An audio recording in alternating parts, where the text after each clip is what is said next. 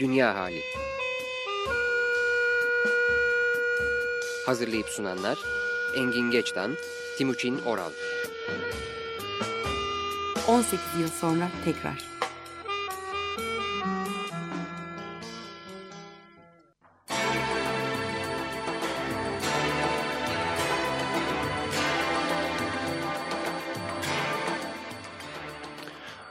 ...94.9 Açık Radyo'da. İyi akşamlar, ben Engin Geçtan. İyi akşamlar, ben Timuçin Oral. Dünya halindeyiz. Ve karşımızda Tolga Dişman.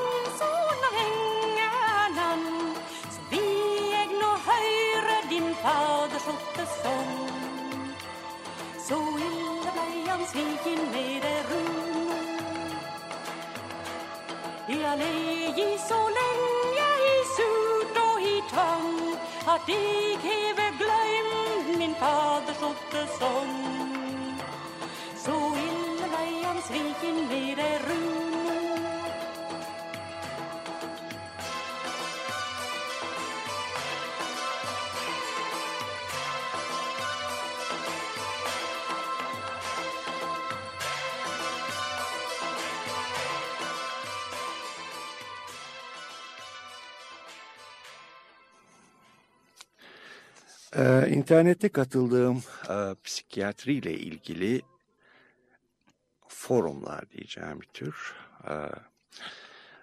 Onlardan birinin adı Psychohistory, yani tarihi psikolojik açıdan inceleme ya da bazen de psikolojinin tarihi, psikiyatrinin tarihi, özellikle psikolojiden çok. Gelen mesajların içinde birinin yazdığı bir inciler dizisi var. Onu okumak istiyorum size.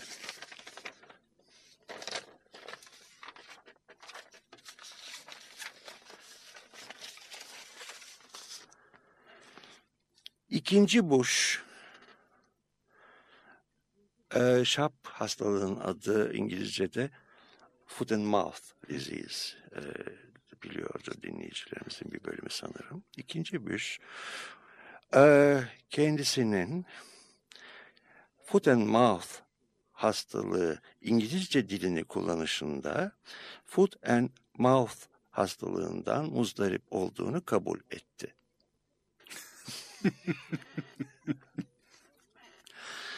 Putin Avrupalı liderler arasında en çok saygı duyulanı olmalı, çünkü beden dili çok ifadeli ve diğer liderler onunla konuşurken mütemadiyen ellerini Putin'in bedenine koyup duruyorlar.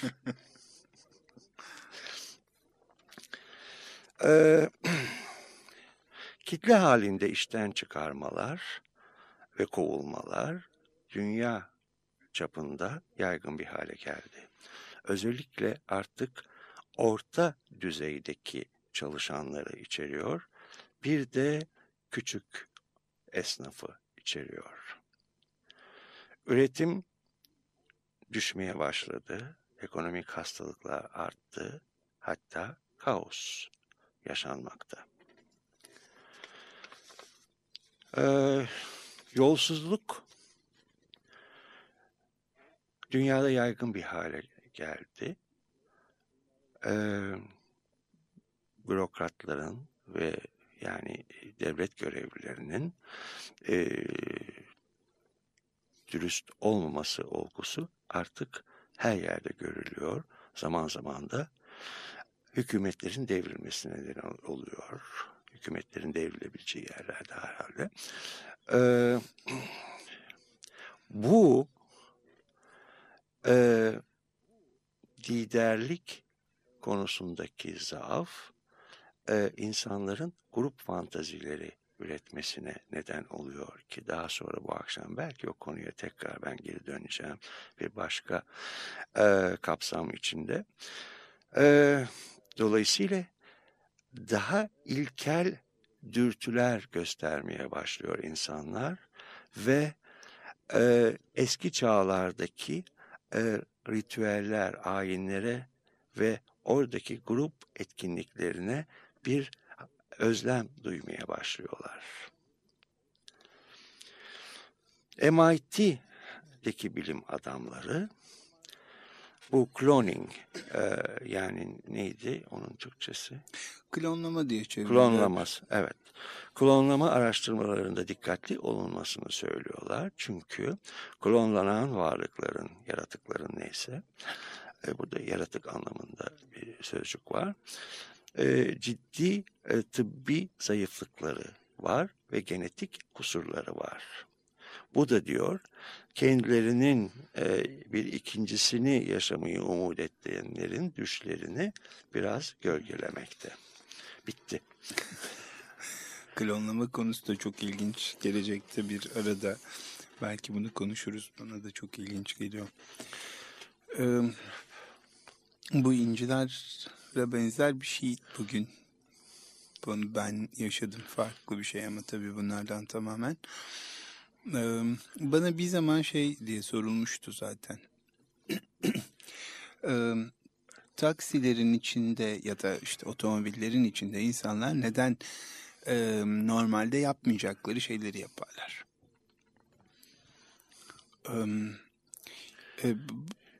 Sorulan bu değildi ama bununla da bağlantısı şöyle var. Şimdi benim de gözlediğim şey, siz de gözlüyorsunuzdur muhakkak.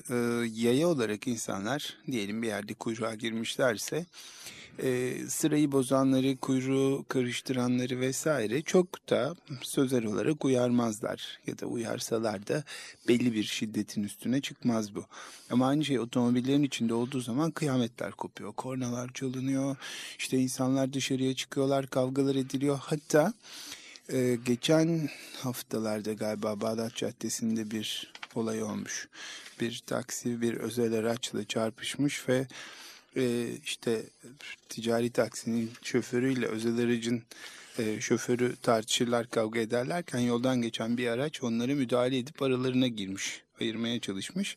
Özel aracın şoförü de tabancasını çıkarıp vurmuş müdahale eden kişiyi. Ölmüş kalbinden. Evet. Evet, ben de izledim onu. Şimdi tabii bunlar arabanın içinde olmamış ama konu yine böyle bir şey. Bana sorulan da şuydu.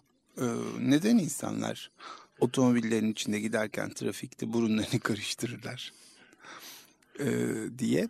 Ben de öyle mi olur diye çok şaşırdım buna önce. Sonra dikkat etmeye başladım. Hakikaten öyle. Yani dikkat ederseniz daha çok görüyorsunuz. Bundan sonra gözlemleyeyim ama önce kendimi. Evet, acaba bir yandan arabaların içinde görülüyor insanlar ama bir yandan da görülmeyeceklerini varsayıyorlar. Aynı şey işte bütün bu kornalar çalınırken ya da trafikte normalde dışarıdayken yapmayacakları şeyleri yaparlarken de ortaya çıkıyor. Sence nedeni ne? Yani... tahminden öteye gidemeyiz tabii ama evet.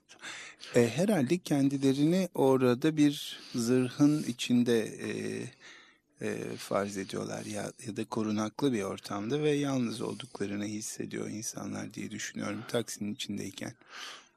Benzer bir metafor aslında bugün internetle ilgili geldi. Şimdi siz de internetle ilgili bir şeyden bahsettiniz. Bir danışanımla konuşurken chat ortamından bahsederek dedi ki insanlar orada bütünüyle çıplak oluyorlar. Ben de pek chatle aram yok, yani pek yok derken chat yapmıyorum çünkü buna vakit de yok zaten.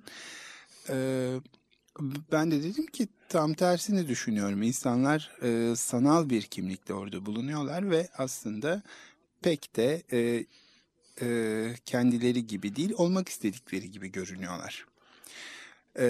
O da bana dedi ki, işte asıl onları çıplak kılan da bu. Tam da bunun için çıplaklar. Gizleneyim derken tümüyle kendileri oluyorlar. Buna tamamen katılıyorum. Çok hoş bir tanımlama. Buna tamamen katılıyorum çünkü bu chat odalara ilk çıktığı zaman ben zaman buldukça hafta sonları daha çok yabancı chat odalarında, o zaman Türkiye'de çok azdı o uygulamalar, dolaştım ne oluyor diye. Kendi konumumu da gördüm, yani kendimi de gözlemledim ama şunu da çok açık seçik gördüm ki orada 2 sayfa diyeyim ben ona istersen, 2 sayfa içinde yalın olarak katılmaya çalışan ya da bir mask arkasına gizlenmeye çalışan herkes olduğu gibi ortaya çıkıyor. Çünkü sözlü konuşmada beden dili, başka bir takım faktörler işin içine giriyor. İnsanlar bir kere söyledikleri söze sahip çıkmama manipülasyonunu da kolayca uygulayabiliyorlar. Orada siyah beyaz yazılıyor. Çok büyük bir avantajı var onun mesela bir grup çalışması açısından. O orada asılı kalıyor. Ve sözün görüntüye dönüşmesi, yazılı dil biçiminde bir görüntüye dönüşmesi bir profil kesinlikle çıkarıyor bana göre. Hı hı. Evet, tabii bu araba meselesinde direksiyonla iktidar arasında da bir ilinti olduğu izlenimini çok zaman yaşamışımdır herhalde, sen de öyle. Evet, evet. Ya da bunun herhalde pek çok insan farkında aslında. Hı hı. Jean Baudrillard'dan bahsetmek istiyorum. Ona göre çağdaş yaşamda hiçbir şeyin aslı yok. Çağdaş dünya ile kastettiği de Batı dünyası. Her şey simülasyon. Özetle bir gibiler dünyasında yaşıyoruz. Hani biz burada konuşuyoruz bazen mışçasına diye. Ve medya bu aldatmacada başrolü oynuyor. Dünyanın dolaysız algılanmasını imkansız kılıyor. Nesneleri sadece görüntüde var olan, varlıkları hissedilmeyen bir hale getiriyor. Kitleler de medyaların gösteriye dönüşen haberciliği yüzünden nötralize olup haberin içeriğine karşı duyarsızlığı ve tepkisizliği seçiyorlar. Katılıyor musun? Katılıyorum. Bana yakın geliyor çünkü. Körfez Savaşı'nı, ki bu konuya geleceğim tekrar, pornografik bir savaş olarak niteleyen ve savaş ilk asıl Körfez Savaşı'ndan bahsediliyor tabii burada. Niteleyen ve savaş dolayısıyla tezleri doğrulandığı için yeniden gündeme gelen Baudrillard, kitle, haber ve terörizm üzerinde çok durmuş bu elimdeki kitabında. Ona göre medyalar haberin ahlaksızlık aşamasıdır. Medyalar olmasaydı terörizm olmazdı. Modernist dünyada haber arttığı ölçüde anlam oranı azalmaktadır. Kitleler onların yerine medyaların sunduğu gösteriyi seyretmektedir. Bunu aşama aşama aslında hep birlikte yaşadık değil mi? Yani televizyonun sayısının artışı, programlar, haber sayısının artışıyla hepimiz son 10 yıl içinde, buna 20 yıl içinde tanık olduk. Şimdi tabii burada kitabın içinde şeyden bahsediyor, rehine alınmaktan bahsediyor.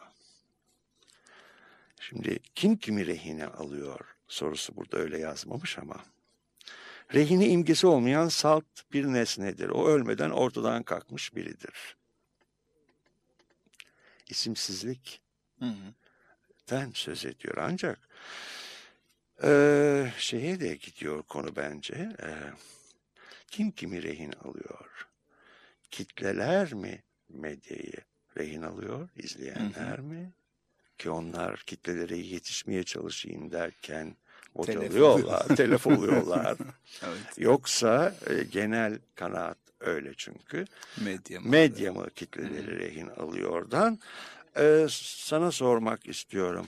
Şimdi ben sana bu programda ortak olmayı teklif ettiğim zaman ben seni rehin almış oldum mu?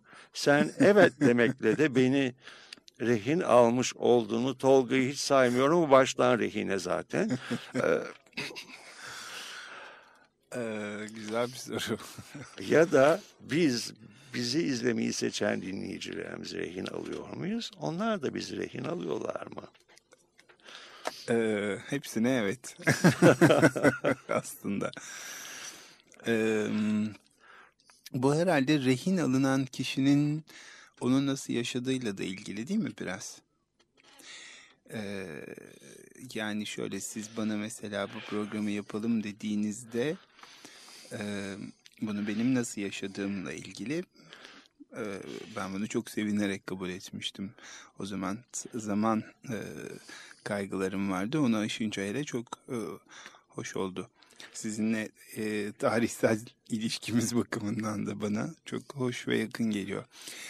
Zaman zaman şöyle de düşündüğüm oldu. Ya Engin Bey 3-5 program sonra artık benimle program yapmak istemezse ne olacak diye.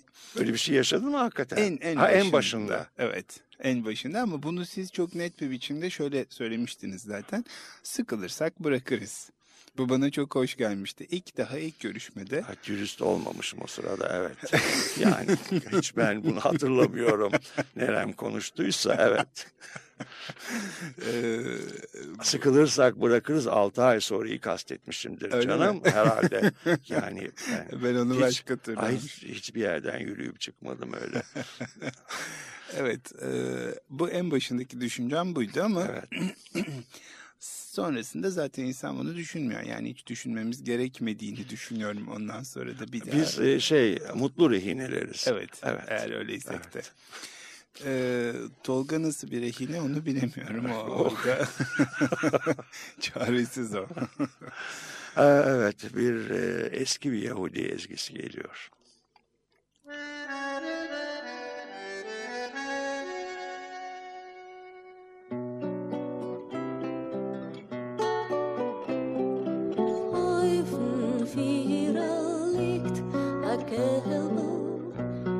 Gebinden mit Asterix, hoch in Himmel fliegt, a Vogel freit sich dreht sich hin in Krieg. Lacht der Wind in Korn, lacht und lacht und lacht, lacht der Rob a Tolka ganz mit der Dona, dona, dona, dona, dona, dona, dona, dona, dona, dona, dona, dona, dona, dona.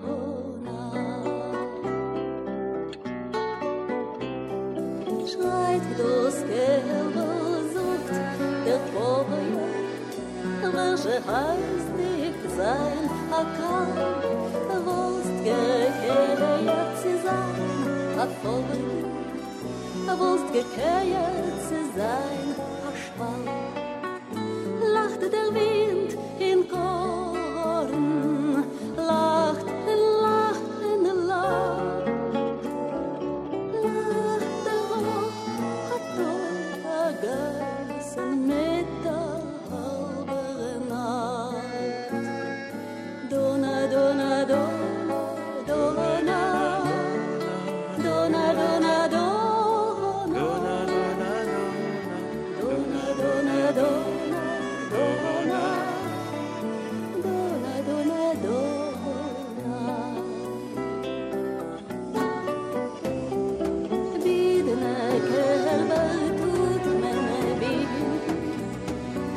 Schleppt sei ein Mensch, das wird lieb.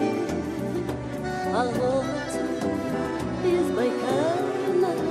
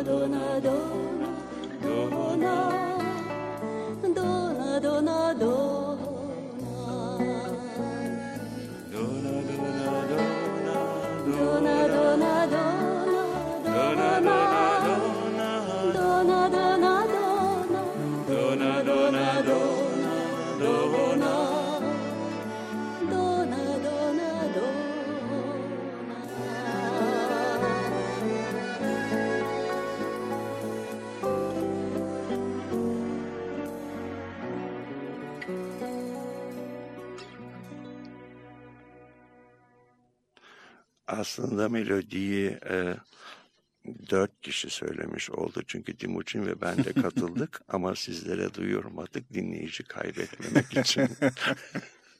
Yazık olurdu. Gene Psychohistory'den bir inci.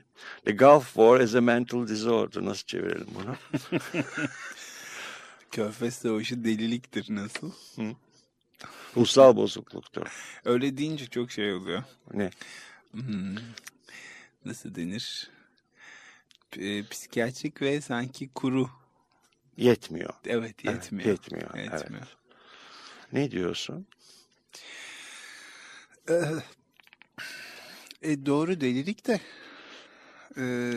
Burada da bir karşıt bir şey var ama içimden. Deliliği biz sizinle konuşurken zaman zaman hoş bir yanı da olan bir şey olarak konuşuyoruz. Evet. Yani işte çılgınlık. Evet. Dünya halinin içinde bir şey falan evet, gibi. Gölgenin tutmayın dostlar diyivermesi. Gibi. Evet. Buradaki o kadar masum olmasa gerek ama değil mi? Zaten şimdi asıl meseleye gelmeden önce burada bir tartışma. Szasz tanıyor musun? Tabii. Tabii Szasz tanıyorsun. Thomas Szasz. Thomas Szasz, evet. Ona atıfta bulunulmuş. Diyor ki ben burada ruhsal bozukluk demek durumundayım. Hı hı. Yani biz çılgınlığı kabul ettik ama oraya daha olacak. O hatta gidiyor buradaki tartışma. Yani diyor bu gerçek bir bozukluk olarak mı bahsediyorsunuz? Yoksa diyor metaforik bir bozukluk olarak mı diye bir soru atılmış. Ve diyor ki David Herman adındaki bir katılımcı, Doktor Szasz diyor ben Doktor Szasz'ın ruhsal bozukluğu konusundaki görüşlerine katılıyorum. Çünkü ruhsal bozukluk sadece bir metafordur. Çünkü zihin bir bedensel organ değildir. Ne diyorsun? Evet, Szasz'ın aslında biraz antipsikiyatrinin de görüşüdür değil mi bu? Ben Szasz'ı ilk dinlediğimde Hamburg'da dinlemiştim Szasz'ı. Bana şu cümlesi çok çarpıcı gelmişti. Şizofreni diye bir şey yoktur, işsizlik vardır demişti. Şimdi ben bu kadar yoğun bir biçimde o hastaların tedavisiyle uğraşan bir ünitede çalışan bir hekim olarak bu söz karşısına dehşete düştüm. Bu kadar basit olamaz diye. Zihin bir bedensel aygıt değil, doğru. Şimdi orada bir parantez açayım ve kapatalım istersen orayı. Çünkü Szasz'ın tartışması, şimdi bu internetteki şeylerde Szasz'ın ne zaman adı geçse bir patırtı çıkıyor. Tarafını tutanlar, karşı tarafı tutanlar. Şimdi dinleyicilerimiz aşina olmadıkları için buna giremiyoruz neler oluyor diye. Szasz'ın kendisi ortada yok fakat bir şey var. Yarattığı bir... O da bir metafor. Metafor aslında, değil mi? Evet. Richard Restak, çok güzel yazan bir nörolog, ben zaman zaman söz ederim. Ben ona katılıyorum çünkü... Diyor ki beyin diyor herhangi bir organ olamaz çünkü beyin bir organ değildir, bir süreçtir diyor. Doğru, katılmamak mümkün değil buna. Şimdi başka hangi organ diyelim ki organ olarak ele alırsak eğer onu sürekli kendisini yaratma halinde. Hiçbiri ve üstelik bize yıllarca ben bunu şimdi stan arkadaşlarımla da konuşurken söylüyorum. Bize yıllarca beynin daha doğrusu sinir sisteminin değişmez olduğu öğretildi. Halbuki bugün geldiğimiz noktada hiç durmadan değişen tek organ olduğunu söylemek mümkün. Evet. Hiç durmadan. Her an. Şu anda da ve sürekli. Dolayısıyla... Tanıdığımız ve tanımadığımız yanları. Evet. Evet, tümüyle. Onun için çok çok doğru bir söz. Şimdi tabii ben bu Körfez Savaşı meselesinde... Bu aylardır süren bir tartışmanın bir ucundan ben almış oldum. Şeyin üzerinde duruyorlar. Yani grup fantazileri, liderlik cılızlaşınca grup fantezileri artıyor. Hı hı. Ama grup fantezileri liderler düzeyinde de olabiliyor. Ankara'da grup fantezileri var mı? Var gibi geliyor bize dışarıdan bakınca. Öyle görünüyor. Evet. Aynı zamanda Amerikan yöneticileri içinde, yani sürekli birini, bir düşmanımız var yaratmak ihtiyacındalar yöneticiler. Bu Saddam Hüseyin, evet. Afganistan'daki Ladin neydi? Adı zor geliyor bana. Usame Bin Laden. Usame Bin Laden, evet. O isimleri öğreniyorum. Öğrenince zor öğreniyorum. Sonra ölüyorlar. Bu bir vardı. Gürcistan'ın başında ilk kurulunda Hamsugur diye bir adam vardı. O adı öğreninceye kadar canım çıktı. Öğrendim. Adam öldü ya da öldürüldü ya da intihar etti, bilmiyorum. Ya da Çin. Şimdi Çin'e karşı paranoid neredeyse uçak hadisesinden önce başlayan bir şey var. Tabii. Bir paranoya Amerika'dan. Mutlaka bir düşman bulma ihtiyacındalar. Her nedense. Şimdi grup fantezileri, liderlik azaldığı zaman, zayıfladığı zaman, ki bu dünyanın her yerinde bir miktar var. Belki kendi ülkemizde dahil, neyse oraya girmeyeyim. Yönetilenlerde de grup fantezileri başlıyor. Şimdi grup fantezileri önemli, çünkü grup fantezileri şeyi içeriyor, eski ayinleri de içeriyor. Ortaklaşa inanılan şeyler. Şimdi mesela Hristiyanlık geldiği zaman, Hristiyanlık öncesi ayinler yasaklandı. Hı hı. Bu defa ortaya kitle histerileri çıktı Orta Çağ'da. Hatırlarsın, ben bunlardan bahsetmişimdir geçmişte. Çok tuhaf bir şekilde mesela İtalya'da tarantula diye bir şey. Sıcak yaz geceleri birden birini tarantula sokuyor. Öyle bir şey yok. Fenomen bu tarantula. Evet. Derken bütün o çırpınmaya başlıyor. Bağırmaya ve bir tür dans etmeye başlıyor. Derken ona birileri daha katılıyor. Derken bütün kasaba halkı meydana çıkıp kendilerini çılgınca bir şeyin içine, taşkınlık içerisine bırakıyorlar. Şimdi bunların uzantıları, daha komikleri var. Yani bir manastırda bir rahibi diğerini ısırıyor Avrupa'da. Derken Avrupa'daki bütün manastırlardaki rahibeler birbirlerini ısırıyorlar gibi olgular da var. Yani bir epidemi, salgın haline geliyor. Şimdi bunlar tabii karnavallar şeklinde filan Batı'da devam ediyor. Bizde futbol maçlarından sonra, ben çünkü ilk bu yabancı maçlarda kazandığımız günlerde ben bir kere Taksim'de kaldık, kalabalığın ortasında. Süpermen kıyafetli birini gördüm. Kuru kafa maskesi takmış birini gördüm. Bunlar demek ki sandıklarda bekliyordu. Bizim karnavalımız. Efendim? Bizim karnavalımız, evet. Bu. Günümüzde de bu ayinlere tutunma ve hep birlikte aynı bir fantezi etrafında toplanma eğilimleri giderek artmaya başladı gibi geliyor. Ne dersin? Doğru. Üstelik demin söylerken siz ortak düşman üretme filan, hep George Orwell'in 1984'ü geldi aklıma. İşte 1984'de olan dünya 3 kıtadır ve sürekli 2 kıta birleşip bir üçüncüsüyle savaş halindedir. Sonra ondan vazgeçilir, bütün evraklar yok edilir. Sonra diğer ikisi üçüncüsüyle. Bu böyle sürer gider. Tabii orada bir Big Brother is watching you ve oradan da son zamanların başka bir histerisi, biri bizi gözetliyor var, ama ona daha sonra geliriz isterseniz. Olur. Onlar şimdi neredeler diye sorar ağıtlar. Artık olmayanlar için.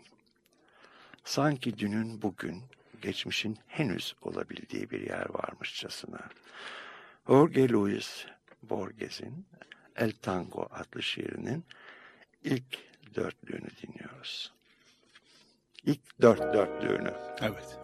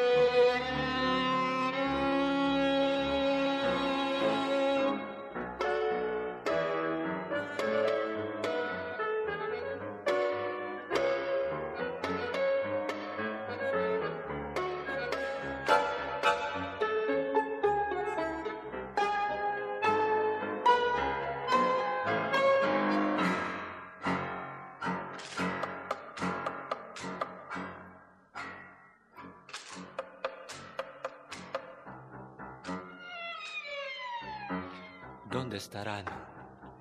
Pregunta la elegía de quienes ya no son, como si hubiera una región en que el ayer pudiera ser el hoy, el aún y el todavía.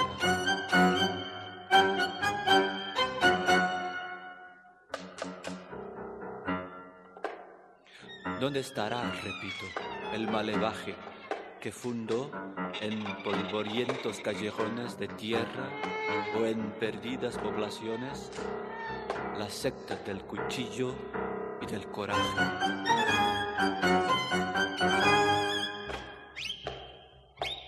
¿Dónde estarán aquellos que pasaron dejando a la epopeya un episodio, una fábula al tiempo, y que sin odio, lucro o pasión de amor se acuchillaron? Los busco en su leyenda, en la posterior brasa que, en modo de una navaja rosa, guarda algo de esa chusma valerosa de los corrales y de Valvanera. Parçayı dinlerken Tolga'nın istek parçası geldi, Kiss Me diye. Evet. Şimdi bu programın aralarında, önünde, arkasında da burada sürekli bir şeyler oluyor diye geçen defa söz etmiştim. Bir parantezi açmak istiyorum. Bir şey yanlış anlaşılmış galiba. Bir keresinde bir dinleyicimiz telefon edip programa telefonla katılmak istediğini söylemişti. Bunun pek mümkün olamayacağını bildirmiştik. Fakat bu yanlış anlaşılmış. Yani hiç telefon edilmiyor diye bir şey yok. Yani bazı dinleyicilerimiz programın bitiminde telefon ediyorlar ve biz onlarla konuşuyoruz. Numaramız 296-23-98. Doğru 89. 89 pardon. Timuçin'in tarafında durduğu için numara. Evet, bu Kiss Me hikayesi 10 yıl kadar önce MIT'de çalışan Fatma ile ilgili bir hikaye. Tolga'nın nedense çok hoşuna gitti. Bir gün bir sabah geldi, üzerinde bir tişört vardı. Kiss Me diye yazıyor. Belirli bir renkte, kırmızı ve siyah, hangisi kırmızı hatırlamıyorum. Altında da Kiss Me, I am Turkish yazıyor. Belki söylememeliydim ama dedim ki Fatma, orada ne yazdığını biliyor musun dedim. Öp beni, ben Türk'üm diyor dedim. Ondan sonra dedi Fatma. İlginç bir kadındı, politize, yani aydınlık bir kadındır. Ondan sonra birkaç hafta sonra bir de baktım aynı tişörtle geldi. Çamaşır suyuna sokmuş. Hem Turkish silinmiş, yalnızca ismi kalmış. Ben artık hiçbir şey demedim.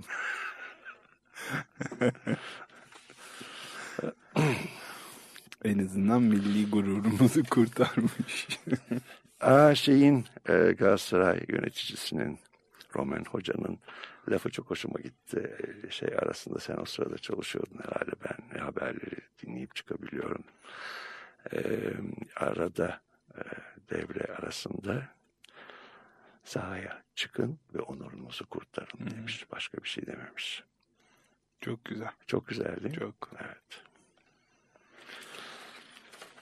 Evet. Evet. Bu o başka bir konuya girmek istiyorum. Yoksa buradan devam mı edelim Timuçin? Başka konu dediğiniz? Senin sevebileceğin bir konuda önümde 500 tane kağıt olduğu için hangisinde olduğunu arıyorum. Böyle kağıt seslerinden anlaşılıyordu herhalde. Şimdi Melanie Klein'i tanıyorsun, İngiliz psikanalist. Onların bir Kleinian Studies Journal'ı var. Confusing of Tongues, Difficulties in Conceptualizing Development in Psychoanalytic Theories diye bir başlık. Nasıl çevirirsin bunu? Sonra kağıdı bana ver. Evet. Confusion of Tongues kısmına takıldım zaten. Dil, lisanların, dilin. Evet. O zaman ama ben açıklayayım. Languages dememiş. Hayır. İşte onun için. Languages değil zaten. Language dediğimiz zaman English language, lisan. Turkish language bilmem ne. Lisan giriyor. Confusion of tongues. Konuşmadan söz ediyor. Diyor ki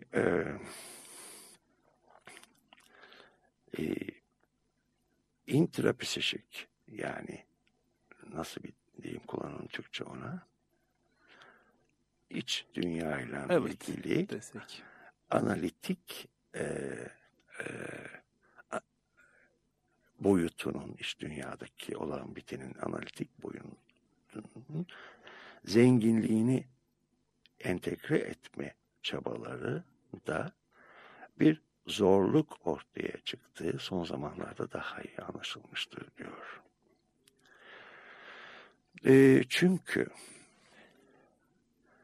lineer ve non-lineer dinamik modellerin arasındaki farklılığın getirdiği kargaşadan ötürü yapılan araştırmalar çıkmaza girmekte diyor. Burada durayım mı yoksa devam edeyim mi? Devam edin.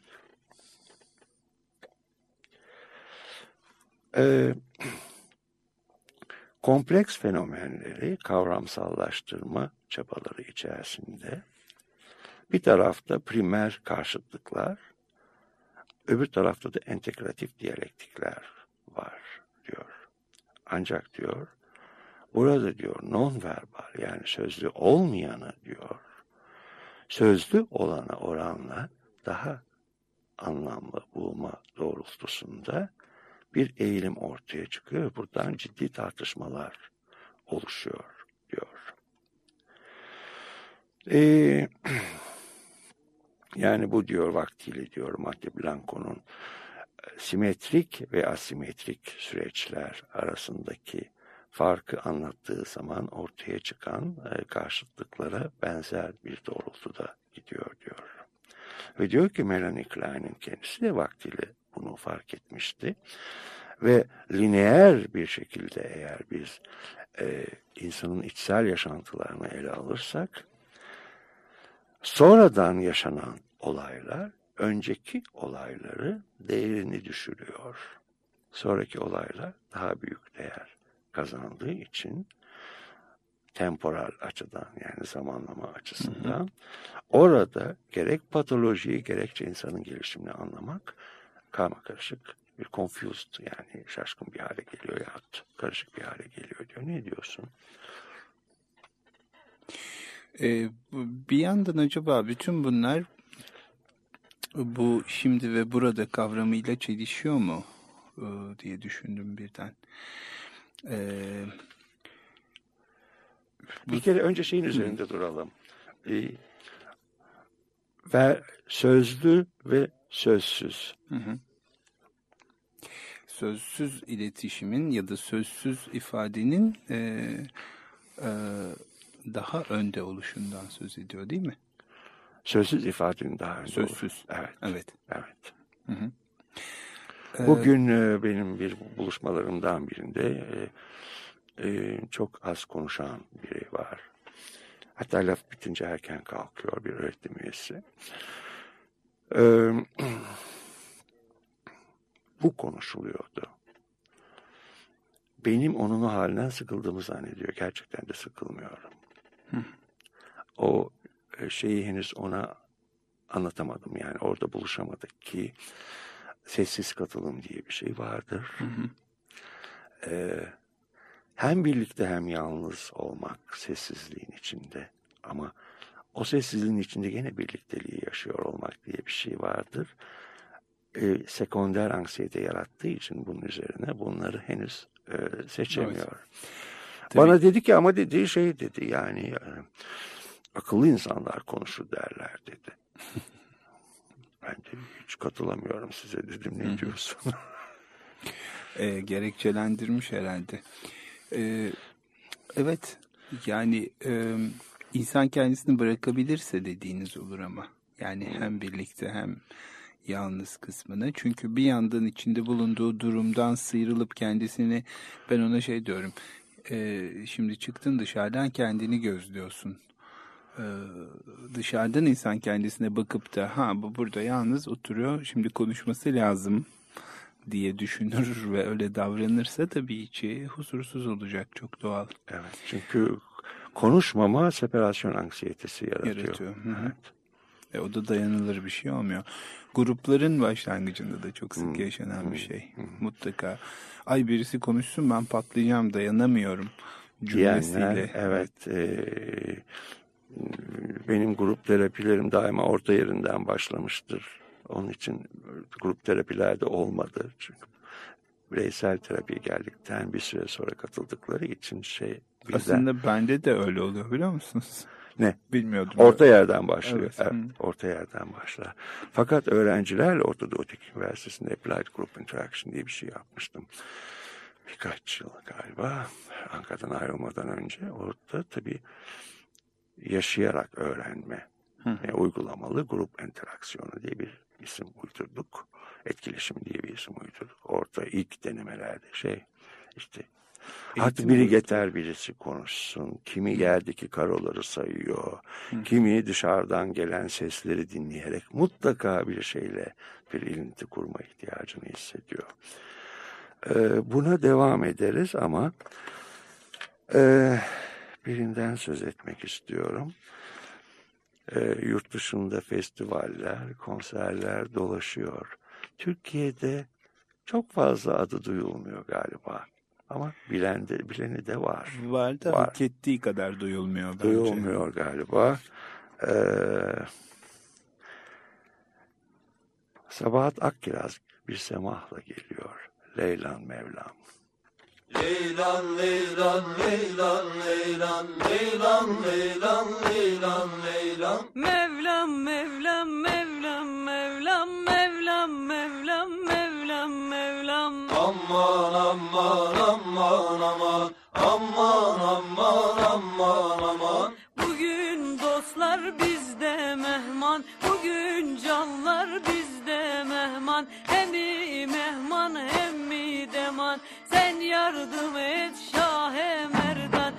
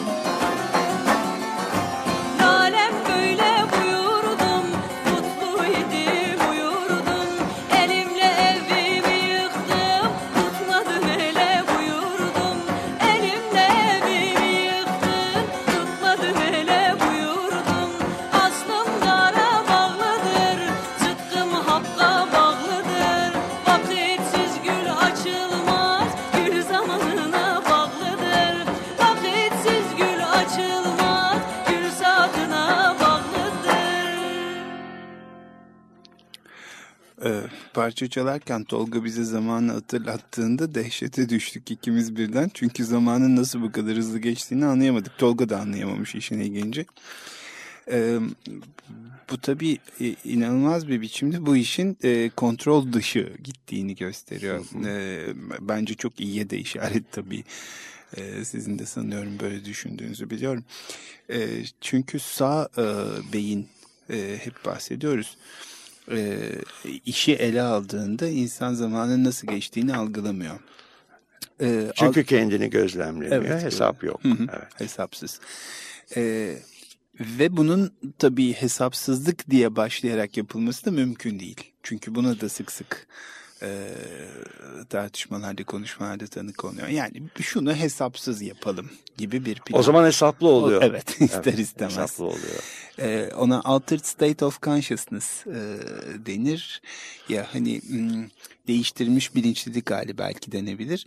Onun majör ve minor formları var tabii. Mesela bir Mevlevi dervişi dönerken ya da belki hipnoz sırasında ya da disosyasyon dediğimiz o ayrışma tablolarında bu mesela majör formda oluyor. Ama insan sevgilisinin elini omzuna atıp işte güneşin batışını seyrederken de zamanı unutabiliyor. Ya da tenis oynarken ne bileyim ya da burada işte bizim yaptığımızı yaparken de zamanı unutabiliyor. Bu tabii belki Mevlevi dervişlerin dönüşü kadar bir majör değiştirilmiş bilinçlilik hali değil. Ama sonuçta bu da değiştirilmiş bir bilinçlilik hali. Minor formuyla. Tabii. Üstelik de buraya ben bu akşam önümde bir yıl internet kağıdıyla geldim ona rağmen. Evet. Dolayısıyla bazen neyin tamamlanıp neyin tamamlanamadığını da göremiyoruz. Yani peki tamamlanmışlık nedir? Dışarıdan bakan biri için nedir? İçinde yaşayan birisi için nedir? Gibi bir soruyu getiriyor o zaman bu. Ama orada ben gene bir şey söyleyeceğim. Daha önce söylediğim bir şey Hindu felsefesine göre bir yaşantıyı hemen gitmiyoruz yani o anlama gelmesin. Bir yaşantıyı doruk noktasındayken kesiniz. Yoksa inişe geçiyor. Evet. Bu benim sizinle ilk tanıştığım günden bugüne kadar öğrendiğim en önemli şey diye düşünüyorum. Bunu çünkü zaman zaman üzerinde düşündüğüm... O zaman mı söyledim ben bunu? 86 benim ilk duyduğum zaman. Bilmiyorum daha önce de söylemiş miydiniz? Şimdi bu kadar çok tamamlanmadan bahsedince... Terminato. Değil, completo. Completo. Jarabe de Palo, De Vuelta y ve Vuelta albümünde Completo Incompleto.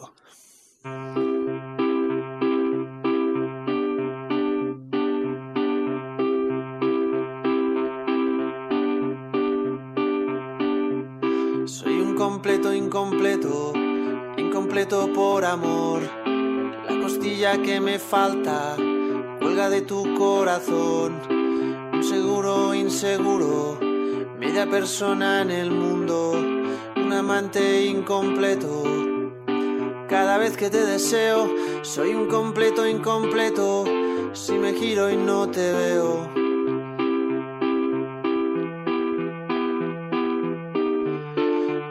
Persona medias, sabes a qué me refiero.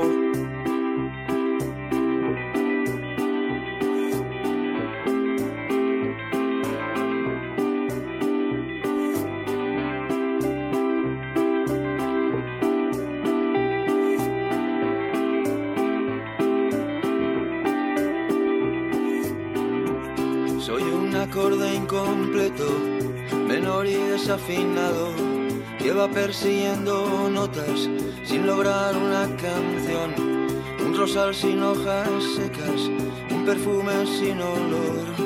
Una película de cine sin final en el guión. Soy un completo incompleto si me giro y no te veo.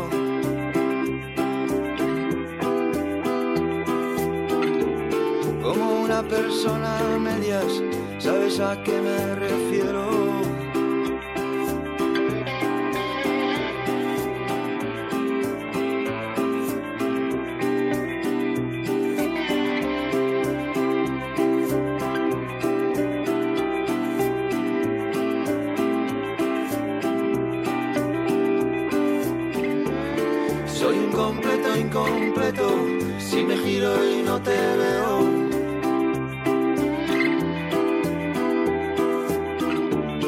como una persona a medias, ¿sabes a qué me refiero?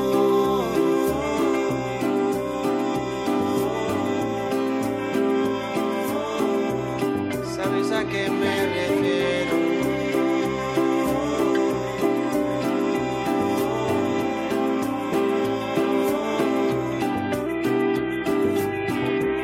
Soy un completo incompleto, se me para el corazón.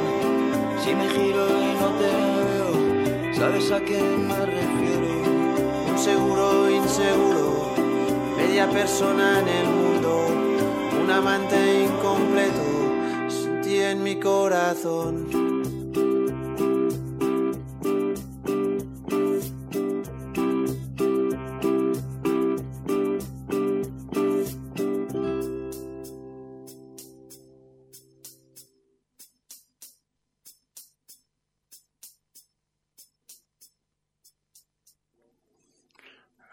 Jorge Luis Borges, Real Madrid, completo incompleto. Bu akşam da completo.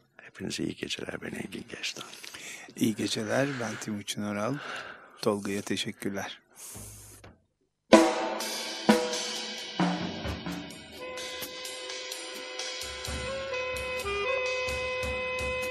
Dünya Hali. Hazırlayıp sunanlar Engin Geçtan, Timuçin Oral. 18 yıl sonra tekrar.